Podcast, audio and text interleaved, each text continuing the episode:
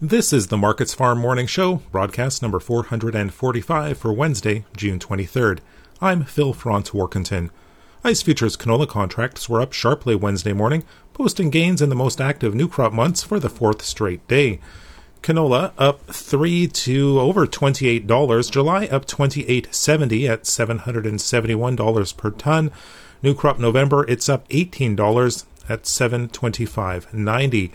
Persistent prairie weather concerns provided underlying support, with hot temperatures and only minimal precipitation in the forecasts over the next week. Early gains in Chicago soy oil provided spillover support as well, as did uh, gains in Malaysian palm oil and European rapeseed. The Canadian dollar, though, it's also stronger this morning, and that is tempering the upside somewhat in canola. In the U.S., soybeans and wheat are both higher, while corn is mostly lower.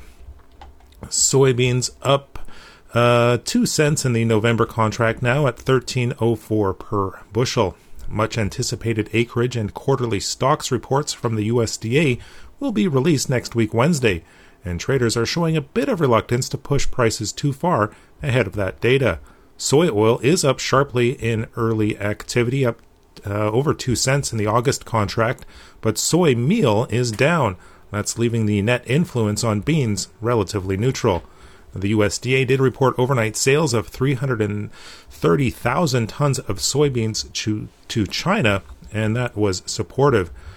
Corn, it is uh, mostly lower, only the nearby July contract up, all the more active new crop months lower. September down 4 cents at 548 per bushel. Recent Midwestern rains have helped ease dryness concerns for the U.S. corn crop, with expectations for increased corn acres in next week's report another bearish influence. However, the strength in wheat this morning did provide some spillover support. Wheat is up across the board with the biggest gains in Minneapolis spring wheat, as dry regions of the Dakotas continue to miss out on any significant rain and the yield potential drops. However, the advancing winter wheat harvest did temper the uh, gains in those markets somewhat. Minneapolis up 20 cents in the September contract at 802 per bushel. Kansas City wheat up 12 cents in September at 6.18 per bushel, and Chicago wheat it's up 9 cents in the September contract at 6.64 per bushel. That's a look at the ICE futures and US markets for Wednesday, June 23rd. In Winnipeg, for Markets Farm, I'm Phil Franz Warkentin.